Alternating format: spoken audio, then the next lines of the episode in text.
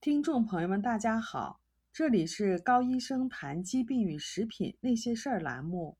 今天呢，我们将继续盐的话题。那么，为什么人们对盐加碘产生了恐慌？这要从 Wolff-Chaikoff 效应说起。那么，什么是 Wolff-Chaikoff 效应呢？它指的是当摄入过多的碘，机体将会产生短暂的。抑制甲状腺制造甲状腺素的情况，也就是促甲状腺激素 TSH 水平升高，T 四 T 三可能会稍微的降低，但是这种抑制现象通常仅仅持续几天，然后就会恢复正常，而且在这期间也不一定会产生临床上的甲状腺功能减低的症状。那么究竟多少点？能够引发 Wolff-Chaikoff 效应呢？这根据每个人体内碘的水平的不同而存在着极大的差异。有些人需要每天摄入五个毫克以上的碘，有些人呢，仅仅摄入大约零点五个毫克的碘就能产生此效应。体内碘缺乏越是严重，引发 Wolff-Chaikoff 效应所需要的碘的量就越少。对于缺碘且甲状腺不正常的人来说，比如说甲状腺功能减低、甲状腺功能亢进、甲状腺结节所产生的 Wolff-Chaikoff 效应持续的时间长，但是经过多年的碘补充，甲状腺将会慢慢的恢复到正常。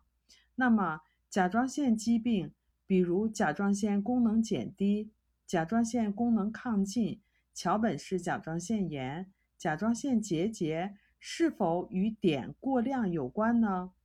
世界卫生组织碘缺乏控制理事会科学技术委员会主席 Dr. Hans Borge 指出，这样的关系不一定存在，因为每天摄入碘在美国国家生物技术信息中心的推荐范围之内，也就是二百微克以内的人。也能够发生上述的甲状腺疾病。对于过多的碘能够引发甲状腺疾病，至今还没有得到临床上的证实。那么，我们身体对碘的承受能力到底有多少呢？新西兰科学家 Boyd Jones 等的研究给出了答案：氨碘酮是治疗心律不齐的一种药物。每片的话应该是二百毫克，含有七十五毫克的碘，是碘每日摄入推荐量的五百倍。对于甲状腺功能正常的人来说，每天摄入这样大剂量的碘，对甲状腺并没有产生负面的影响。它虽然能够产生 Wolff-Chaikoff 的效应，并且可能会持续三个月，但之后甲状腺就会恢复到正常。还有一次冠状动脉造影，或者是胸腹部的 CT 扫描的话，以六十公斤体重来计算，身体将接受一点八到七点三克，也就是每公斤三百到一千二百二十一毫克的碘。这种大剂量的碘也没有发生甲状腺功能受到损伤的现象，因此。与上面的药物和 CT 扫描相比，加碘盐中的碘其实是微乎其微的。如果没有这些特殊情况，吃加碘盐是不会过量的，也不会给身体带来负面的影响。其实我们现代人是缺乏碘的，这其中也包括沿海地区的人。那么是什么原因造成的呢？一个是摄入不足。第二个是我们吃了阻止身体吸收碘的食品，那么让我们来看看碘摄入不足的原因。第一个是食品中缺乏碘，除了沿海地区的土壤中含有一定量的碘以外，其他地区的土壤中含碘是非常的贫乏的，因此生活在远离海洋的人非常容易缺碘。第二是低盐饮食。特别是少吃加碘盐的人群，除了摄入不足以外，现代人吃了大多太多的阻止身体吸收碘的食品，这里面包括第一，溴化物，溴化物存在于很多食品和药品当中；第二，氟化物，北美的水中加有氟，有些用品和药品中含有氟，比如说牙膏；第三个的话是氯化物，食品添加剂三氯蔗糖，也就是氯化白糖，其中就含有氯化物；第四，过多的大豆制品。其中的大豆异黄酮会干扰机体对碘的吸收和利用。第五，生机饮食，也就是现代很多人所倡导的吃生的蔬菜，比如说生的十字花科的蔬菜，它其中就含有阻碍机体吸收碘的物质。但是如果把十字花科的蔬菜做熟了以后，就没有这个问题了。沿海地区的人尽管有条件吃含碘丰富的食品，但是很多人同时也摄入以上那些阻止甲身体吸收碘的食品，特别是吃过多的大豆食品，这样身体实际上得到的碘就会低于所摄入的量。事实上，沿海地区的许多人也有甲状腺结节的问题，说明体内是缺碘的。前面我们讲过。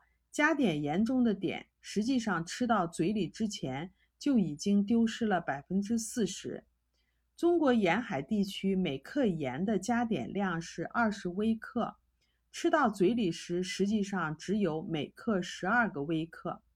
现代人低盐饮食，按每天摄入五克盐计算的话，实际上吃到嘴里也只有六十个微克。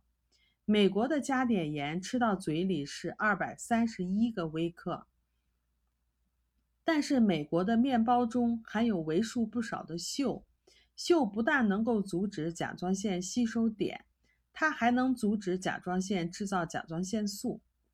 海带中含碘是最为丰富的，日本人吃的碘海带是最多的，其中所摄入碘的量为一点二到五点二八毫克。每天，研究指出，每天补充五毫克的鹿根氏叶，有利于前列腺的肥大的康复和预防前列腺癌的产生。墨西哥大学的 S. v e r s 博士等的研究显示，每天摄入碘离子超过三十毫克会产生甲减或者是甲状腺肿，而一旦停止这种大剂量补碘以后，这种甲状腺异常就会迅速的恢复到正常。综上所述，对于现代人来说，还是需要吃加碘盐的。即使吃加含碘丰富的食品，它也不会因为多吃几十个微克的碘而导致碘过量并产生疾病。而对于多数大多数缺碘的人来讲，它却起到了保护生命的重要作用。那么，碘过量能产生甲状腺癌吗？研究表明，碘缺乏会增加患甲状腺癌的风险，碘充足降低了患甲状腺癌的风险。那么，我们如何去选择加碘盐呢？这里面又有大的名堂。总的来讲，应该选择含碘化钾的天然的海盐。碘化钾经过了一百多年的使用。早已经验证了它是安全的，不要选择精盐。精盐除了保留氯化物以氯化钠以外，去除了所有海盐中所存在的矿物质，另外还添加了一些化学的物质。那么，至于关于为什么选择加碘化钾而不是碘酸钾的盐，下一期我们将专门进行讨论。好了，这里是高医生谈疾病与食品那些事儿栏目，我们每周一更新，敬请期待。我们也有微信群，感兴趣的朋友呢，可以搜索 ARNA 加拿大营养师公开课，ARNA 甲状腺问题讨论群。我们还有微信公众号“人人有机生活”，您可以把您在生活中碰到的。有关于食品或者是营养方面的疑惑，告诉我们，我们在群里头都会给您做一解答。请跟着我们，让您自己和家人变得越来越健康。如果您喜欢我们的文章，欢迎点赞、转发、谢谢大家。